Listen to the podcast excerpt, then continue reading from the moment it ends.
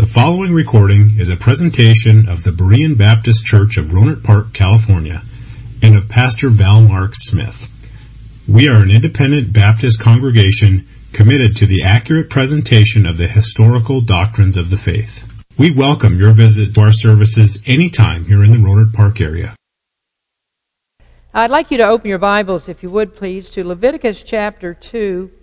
And I want to read uh, the first two verses of this chapter, but our study is the entire chapter, which is the instruction for the meal offering. So if you look there in your Bibles at Leviticus chapter 2 and verse number 1, and will and, and when any, I'll get it here in a second here, and when any will offer a meat offering, and that's a meal offering or a grain offering, and when any will offer a meat offering unto the Lord, his offering shall be of fine flour, and he shall pour oil upon it, and put frankincense thereon, and he shall bring it to Aaron's sons, the priest, and he shall take thereout his handful of flour thereof, and of oil thereof, with all the frankincense thereof. And the priest shall burn the memorial of it upon the altar to be an offering made by fire of a sweet savor unto the Lord.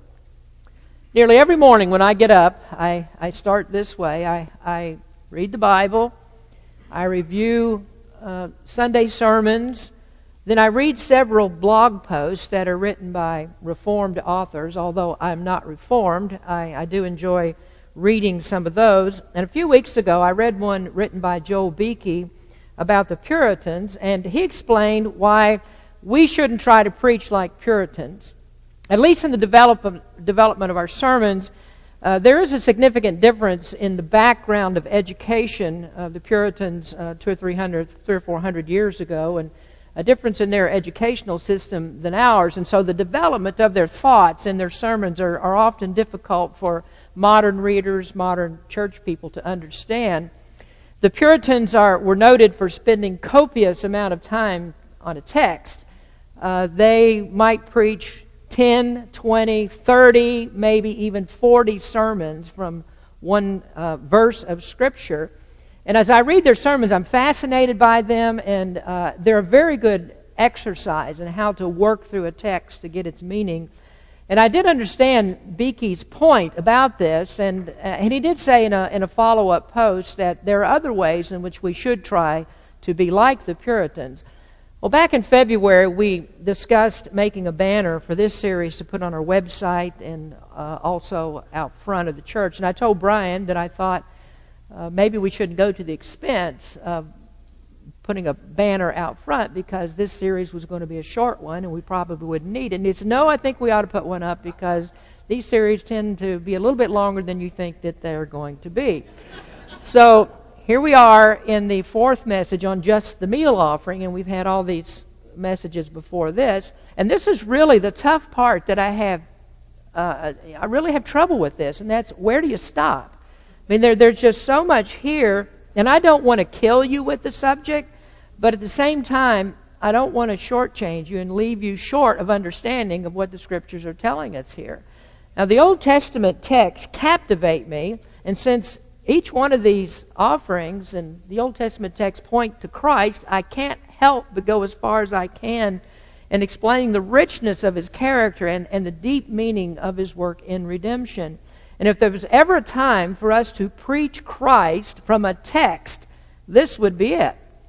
And when Paul spoke of the reason that the Old Testament texts are preserved for us, he says in 1 Corinthians 10, verse 11, Now all these things happen unto them for ensamples and they are written for our admonition upon whom the ends of the world are come. And here we are now as Christians in the last days, and the world is in desperate need of revelation of Jesus Christ. And we have opportunity to find out more about him if we'll just mind the scriptures to find out these things about Christ. There isn't much Bible preaching in churches any longer.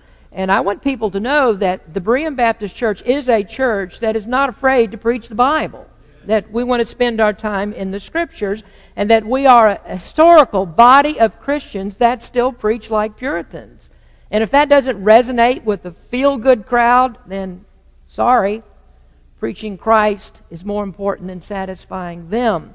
We don't run from the Bible, and we believe we need it in today's world. There's never a time when the world needed the preaching of Christ more than it does today. Churches need to get away from man centered preaching. And many of our churches are stuck in that mode because they talk a whole lot more about what we do for God than what Christ has done for us. He's done everything for us. Ultimately, folks like that teach that our acceptance with Christ is more dependent upon what we do for Him than what He does for us. Now, in our discussion of the, of the meal offering, we discovered this offering has many moving parts to it. The offering is not about atonement. That is not in the restricted sense in which we think of a penal substitute for sin. It's not the purpose of this offering, but rather it is described in Scripture as a sweet savor offering, which pictures the life of Christ, the perfections of Christ, that Christ's character is without flaw, and that his life was always pleasing to the Father. So this evening we're going to continue with that, with the second part of our outline, which is the symbolism that's found in this offering.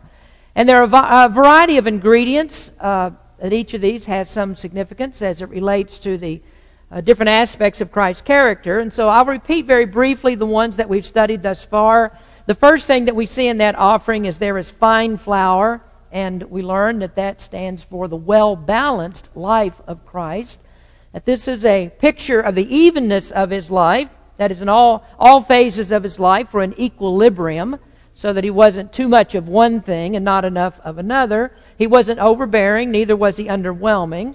And like grain that is uh, subjected to an extended period of grinding and sifting until it becomes smooth, silky smooth without any lumps, that is a description of Christ's life. He was daily subjected to grueling tests and yet he maintained his composure and went about doing the Father's will without any complaint, without any failure. And though he was finally rejected by men, he never stopped being loving and compassionate towards all people. The offering we see is also made with oil. Oil stands for the anointed life of Christ.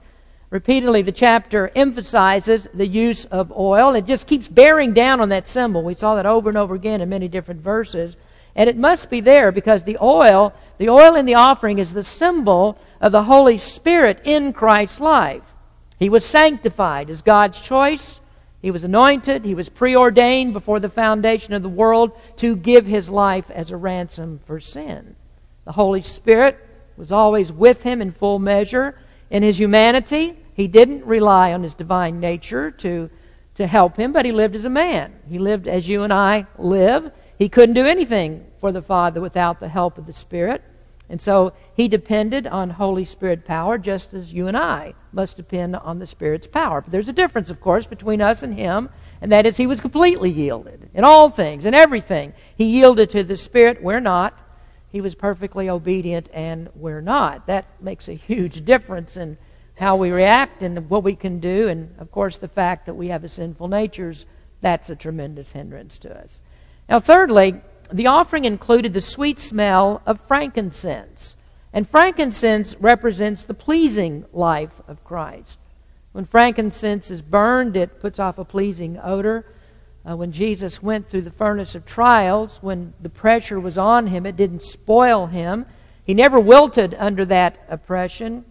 And so he was reviled, but yet he never acted like a wounded animal. He didn't reach out and try to bite anybody.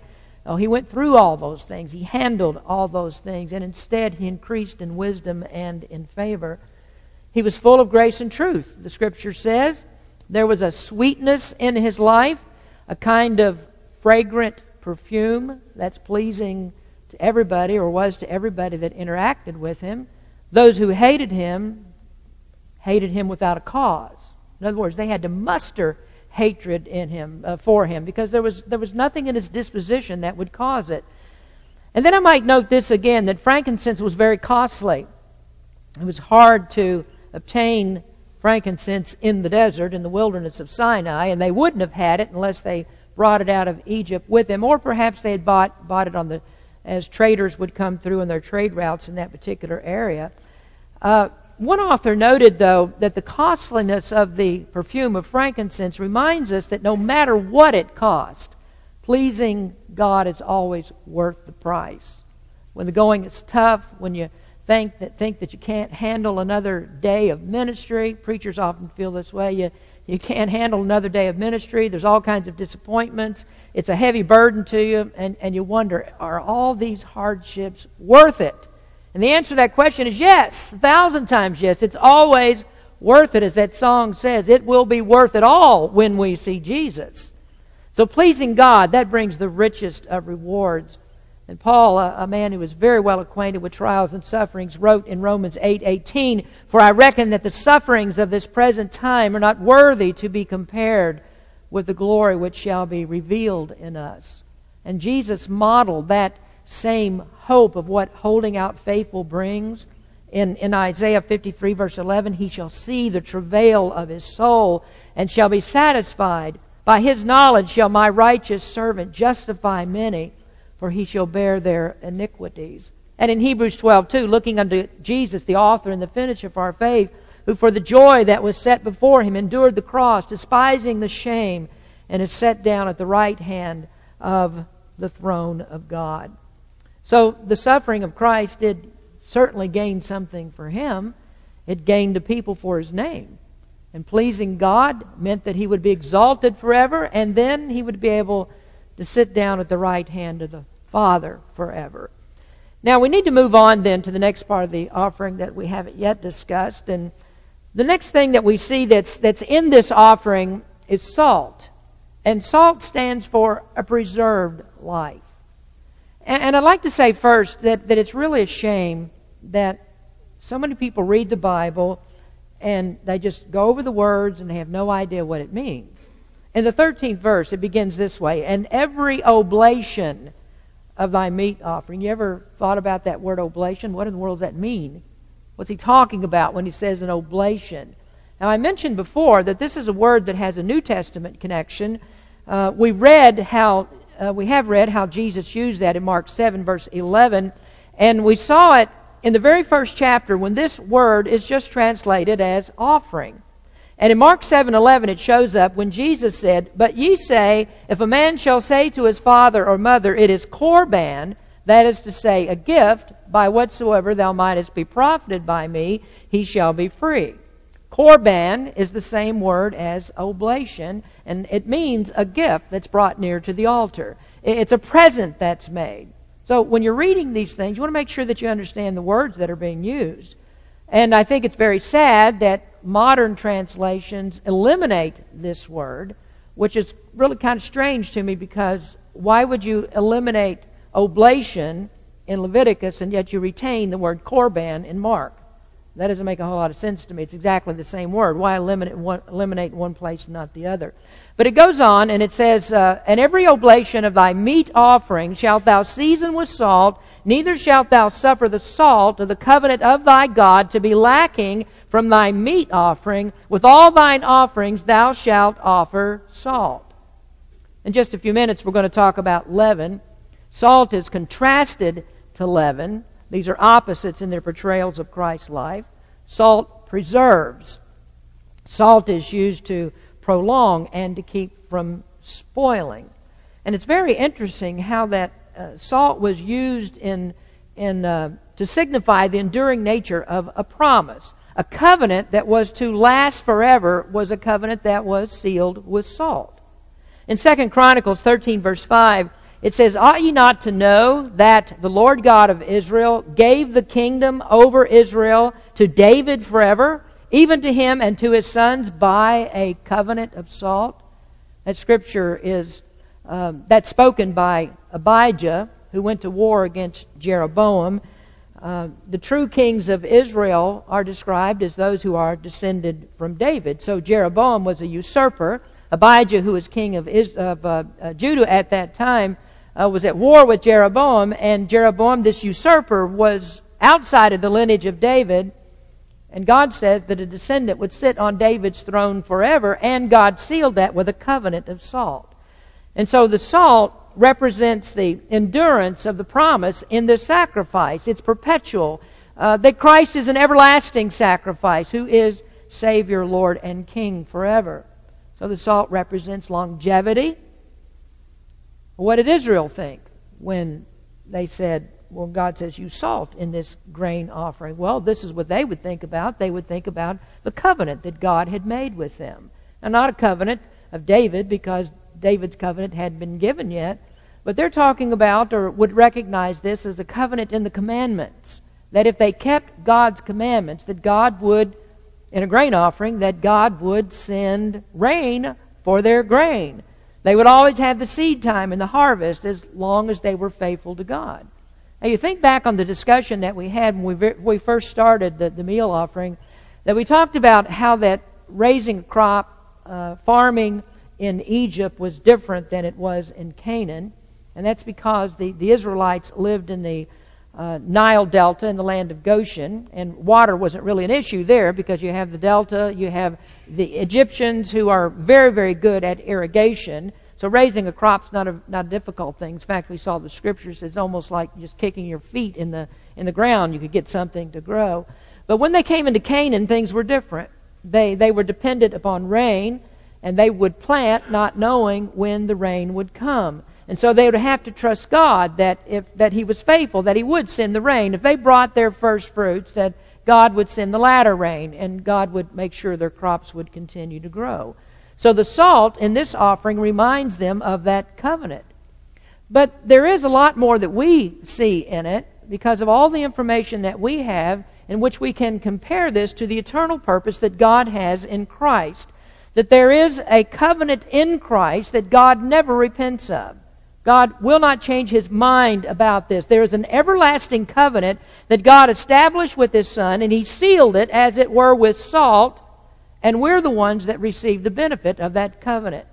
The Father elected his own, and he sent the Son to redeem them. Now, just stop and think about that for a minute. Think about this. How could Jesus die for anyone who is not redeemed? Is the covenant of salt worthless? Is there a covenant to redeem all, and yet all are not redeemed or finally redeemed? I mean, even in the grain offering, we can see that the doctrines of grace come to light. This covenant is real, and the covenant is effectual. The atonement is definite. The covenant is never partially fulfilled. No, all that Christ died for are redeemed. And then further, salt is a preservative. For thousands of years, salt was used to preserve meat.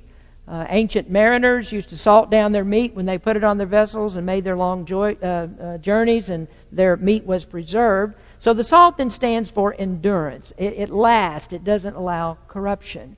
And that's the way that the life of Christ was. There wasn't any corruption in it. He was preserved in his life and in his death from corruption. And, and here's an interesting note, I think, for you. Um, when an Israelite touched a dead body, there was a purification rite that they had to go through before they could be clean. Uh, before they could offer their sacrifices, they had to go through the purification, and so they had to stay outside of the camp. Seven days it took to purify them before they would be ready to come back into the camp to make their sacrifices. And by the time that Jesus came, the, the countryside was literally filled with graves. I mean, they're everywhere. Uh, the Israelites had been in the land for 1,500 years when Christ came. And so there are these many graves. And when people would travel long distances from their homes to go to Jerusalem for the feast days, especially the time of Passover, that they would encounter these graves that are in the countryside. And there was always the danger that they might touch one of those graves. And according to the law, if they touched the grave, they would be defiled. And so they would be on these long, long journeys going to Jerusalem for Passover. Inadvertently, they'd stumble over a grave and now they've got to go through a purification rite for seven days, which means they would miss, miss the Passover. So what did they do? Well, this is the reason that they whitewashed tombs. It was in order to make them visible. This is Jesus' reference in Matthew 23 27 to whitewashed sepulchres. And he said, The scribes and the Pharisees are like whitewashed tombs, that they look good outwardly, but they are defiling. Inside, they're full of dead men's bones. And the point that I want to make about this is that because in life and death Jesus saw no corruption, that no one who was involved with the body of Christ had to go through a purification rite. Joseph of Arimathea, Nicodemus, the women that came to the tomb, uh, those that assisted with the preparation of the body, the disciples, Peter and John, who came and went into the tomb, looked inside, went inside, and saw that there was nobody there. That never does the Bible say they had to go through a purification rite because they had come in contact with the dead. Not, and that's because there is no decay in Christ. Acts 2:26 Peter quotes the words of David, "Therefore did my heart rejoice and my tongue was glad. Moreover also my flesh shall rest in hope, because thou wilt not leave my soul in hell, that is in the grave, neither wilt thou suffer thine holy one to see corruption." Verse 31, he seeing this before spake of the resurrection of Christ, that his soul was not left in hell, neither his flesh did see corruption. And there's another use for salt. That's for purification. When a woman had a baby, she needed to go through a purification process. And the baby that was born in the, the fluids uh, of that birthing process had to go through a purification rite as well. Now, this, this interesting practice of purifying a baby is seen in Ezekiel 16, verse 4.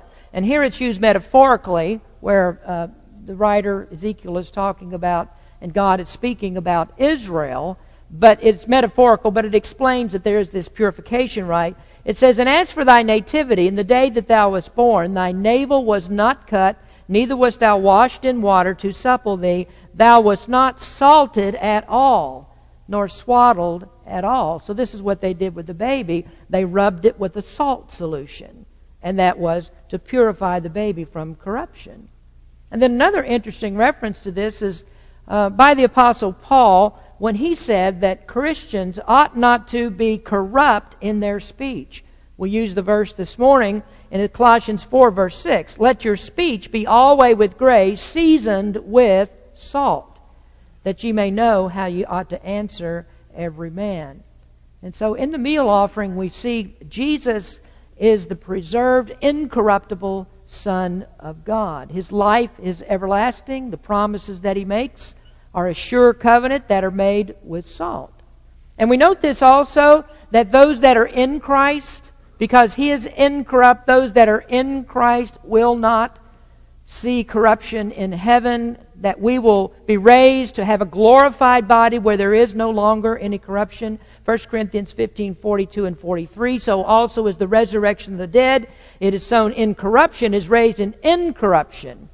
It is sown in dishonor. It is raised in glory. It is sown in weakness. It is raised in power. Jesus was incorruptible, which means there is nothing in this sacrifice that represents corruption. But we're more familiar with the opposite symbol. Uh, maybe we don't know so much about salt. But we do know something about this next one. The opposite of it is leaven. And the fifth part here is that there is no leaven in this sacrifice. That stands that Christ stands for that Christ has an incorrupt life. No offering of this type can be made with leaven. There is no offering that can be made without salt, and there's none of this type that's made with leaven. Now I need to qualify that with the scriptures and that is that no burnt offering is made with leaven. And I'll come back to that in just a minute. But first, we need to see what does leaven represent. Well, we see leaven mentioned in the scriptures before this, but this is the first time that leaven is seen as a prohibition for this particular purpose. In Exodus chapter 12, before the Passover, the Israelites were told to get the leaven out of their houses. And they were not to make any bread with leaven and that was for the purpose of reminding them of their hasty departure from Egypt. And so they practiced this throughout their generations that they, they ate the Passover with their shoes on as if they're in a hurry. They've got to get out. They can't let their bread rise, and so they made unleavened bread. Later, leaven became associated with sin. Up to that point, I mean, what they did in the Passover originally had nothing at all to do with sin. Leaven in the Passover originally doesn't talk about sin. It's all about that hastiness about getting out of Egypt. But later, leaven came to stand for sin. And Jesus made a connection to that when he warned the disciples that they were to beware of the leaven of the scribes and the Pharisees. And he meant stay away from their sins. Don't get involved in their corruption. Paul said in 1 Corinthians that the church is to purge out the old leaven. He's talking about sin in the church, but specifically, he's talking about a reference to the Lord's Supper and unleavened bread, that we are not to be corrupted as Christ was not corrupted. So, leaven is a type of sin. This is why we eat unleavened bread in the Lord's Supper today, because it represents the sinless body of Christ. Now, we'll back up to the oil for just a minute. The oil symbolized the Holy Spirit in the anointed life of Christ. And so, if an Israelite was to bring a leavened cake, if he brought a leavened piece of bread to offer as a sacrifice, there would never be enough oil that he could put on it to make it acceptable. I mean, he could, he could douse it in oil, he can soak it in oil, he can drown it in oil, but an offering that's brought with leaven in it is not going to be accepted by God. Likewise, Christ couldn't have any sin. He could never be an acceptable sacrifice no matter what else he did, no matter how much the Holy Spirit was in him, if there was any sin in him. Because one sin is a disqualifying sin. A sinner can't pay for the sins of another sinner. So any sin in Christ disqualifies him. And so if sin infected him, the Holy Spirit could not counter that effect. And what that does is to destroy the Savior. Sin can't be found in God. Now, let me return for just a minute to the earlier statement. There is no leaven in offerings that are burnt. Verse 11 says, No grain offering that's burnt can contain leaven. Now, let's pay attention because we have a very fine distinction and we have something different that's said in Leviticus chapter 23. Leviticus 23, verse 17 Ye shall bring out of your habitations two wave loaves of two tenths deals. They shall be of fine flour. They shall be baken with leaven.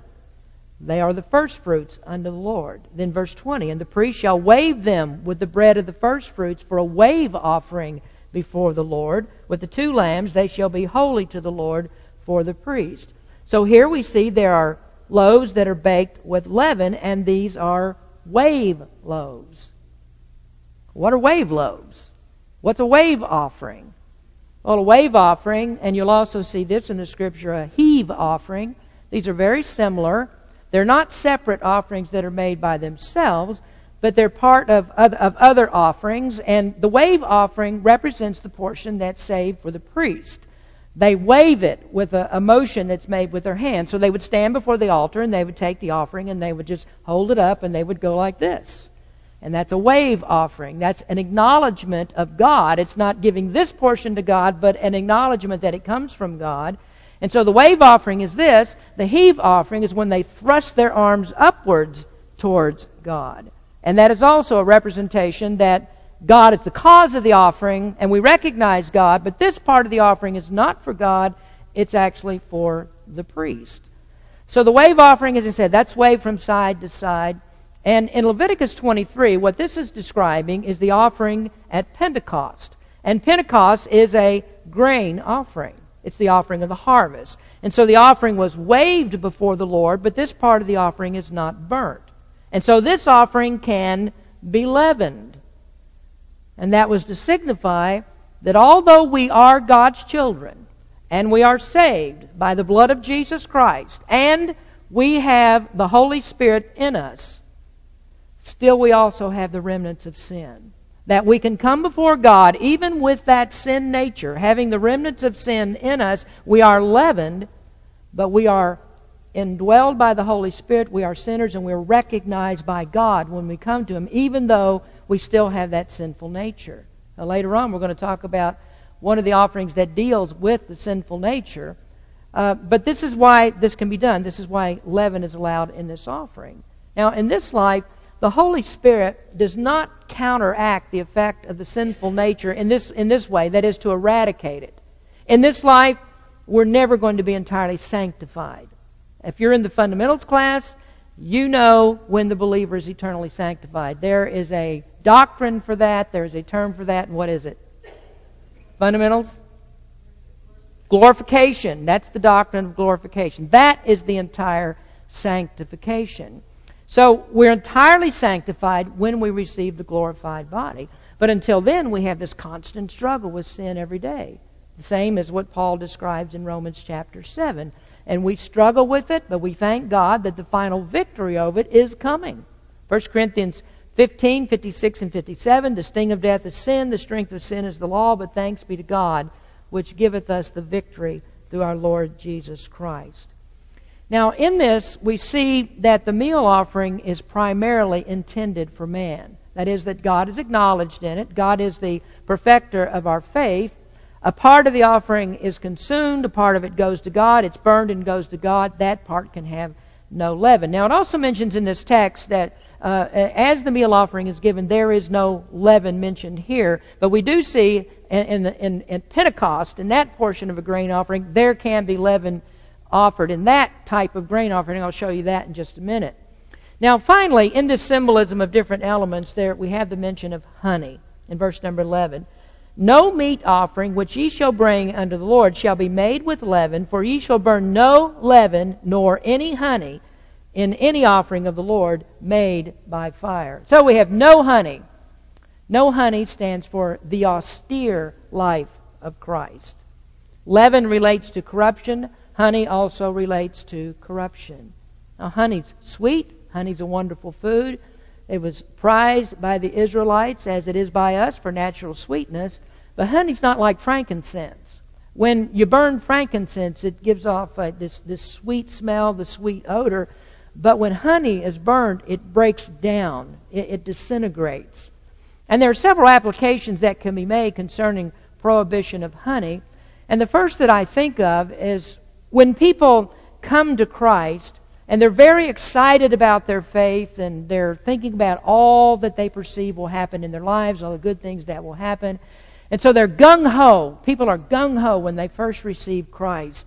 And as we say, you know, they're ready to go out and charge hell with a water pistol. I mean, they're ready, they'll take on anything. They've, they've, got, they've got the Lord. And, but soon they find out that the Christian life is not as easy as they thought it would be.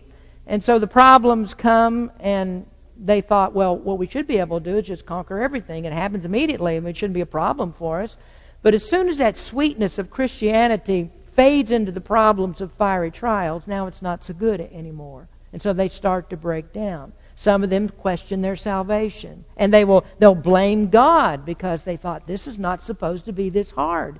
And they're not mature yet and, and they can't handle, they can't face what comes at them. And the sad part of this is too that there are many of them that have not actually made true professions of faith because what they were looking for was the solution to a problem. They have a problem in their life, and they've been convinced somehow that if they will just believe in Christ, that all problems go away. It fixes the thing that's wrong with me. And they find out, no, a lot of things that are wrong with you, God teaches you how to live with them, not how to get rid of them. Now, like the parable of the sower, they're the seed that springs up very quickly in shallow soil, but as soon as the sun is up, they wither and they die. Then we might also see in honey the, the fleeting pleasures of sin. That there's always a measure of sweetness in sin. I mean, that's what entices you to do it, right? I mean, this is why you sin. It, it, it feels good at the time. This is the thing that you want to do, but you find out later sin is no good for you. Sin will take you down. The sweetness of it fades away, and it's devastating. Moses realized the pleasures of sin were fleeting that Egypt was sweet until it wasn't. In Hebrews 11, 24 and 25, by faith Moses, when he was come to years, refused to be called the son of Pharaoh's daughter, choosing rather to suffer affliction with the people of God than to enjoy the pleasures of sin for a season. I remember Satan tempted Jesus with the pleasures of sin. So you're hungry? Then why not turn these stones into bread? You know, I, I, I remember when I was preaching on that on, on that in the uh, in Matthew chapter four years and years ago about the Michael Jackson song when he sings about this the, about how Christ turned stones into bread. Do you remember that line? He says Christ turned stones into bread. Well, you're wrong, Michael Jackson. That's probably why you're in hell right now because he didn't turn stones into bread. He resisted the temptation. Look up the line sometime. But anyway, this is what Satan did. He comes and he tempts Jesus with the lust of the flesh, the lust of the eyes, and the pride of life. Those things are good to satisfy the hungry for a while. That is, the things of the world satisfy you for a while, but it doesn't last. It, it goes away. Like honey, when it's burned, there is no sweetness in the end. And then there's another, one maybe one more application when I think of the life of Christ, that no honey in the offering says that there are no frills in Christ's life, that it is truly an austere life.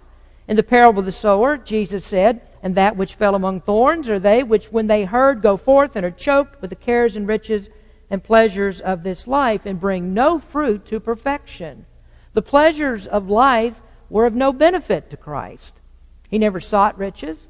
Born in a feed trough, had no home to call his own. He wanted none of that, but he forsook the world and put his trust in God. Psalmist reflects that in Psalm 36. How excellent is thy loving kindness, O God! Therefore the children of men put their trust under the shadow of thy wings.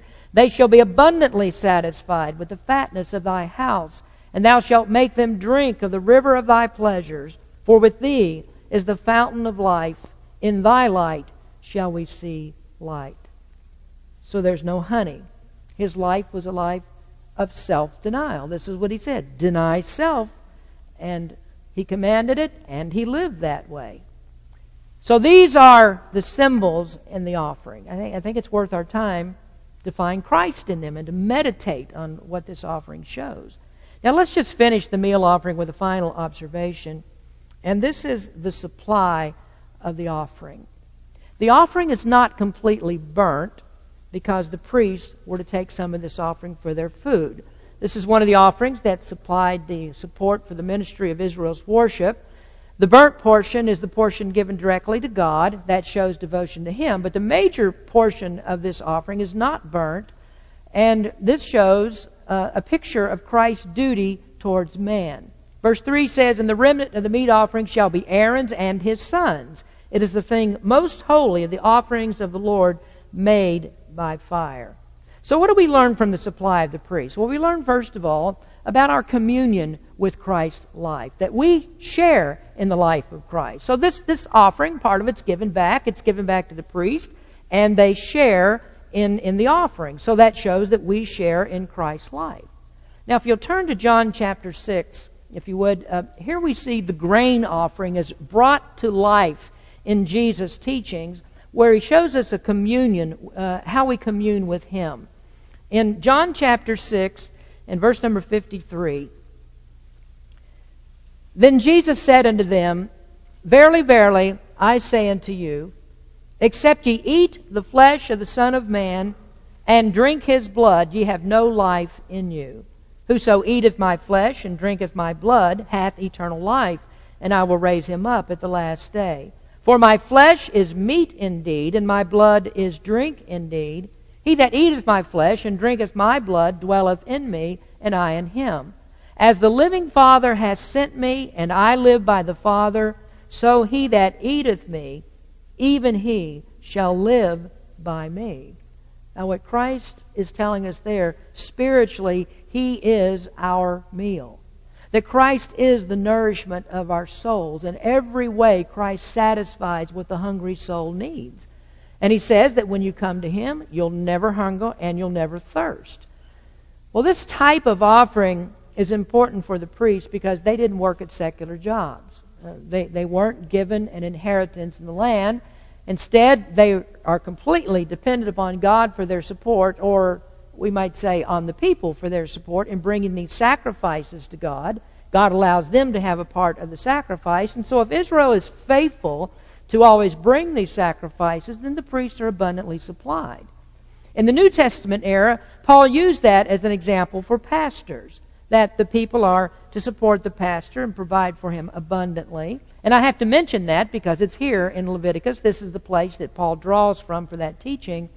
But uh, rather than to deal with that aspect of it, because I beat you over the head with that so many times recently, that we're going to look at another focus here.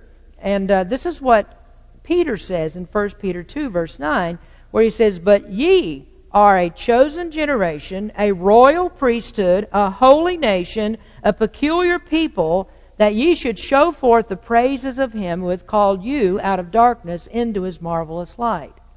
That verse is written to every believer, not just the pastors. Each of you, the Word of God says, is a priest of Jesus Christ. And so what he does for you is provide for you just as he did the priest in Israel. In him is found every good thing that you need. We feast on the richness of God's grace. And those riches, when we talk about that, that's not just an ethereal thing.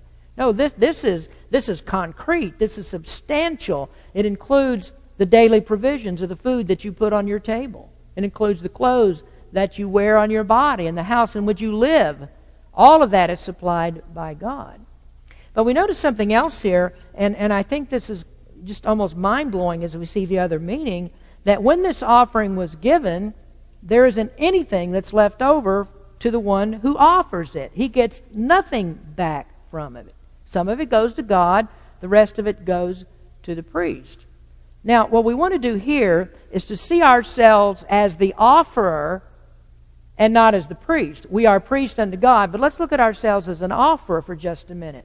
What happens if you make your life a living sacrifice for Jesus Christ.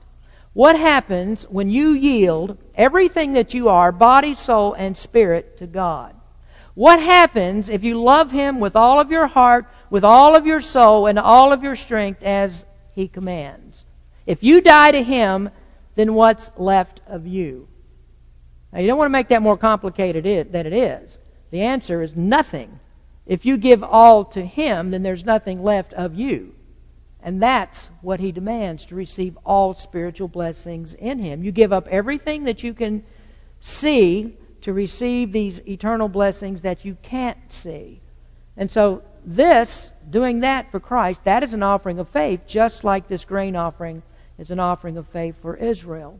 They hope to receive a future harvest. And we do exactly the same thing. When we give everything to Christ, we expect to receive a future harvest. That's the spiritual rewards that God gives. And then finally, the supply is our satisfaction with Christ's life. So we have to ask the question is there anybody who gives everything to Christ who is sent away empty? Isaiah 12 Behold, God is my salvation. I will trust and not be afraid. For the Lord Jehovah is my strength and my song. He also has become my salvation. Therefore, with joy ye shall draw water out of the wells of salvation.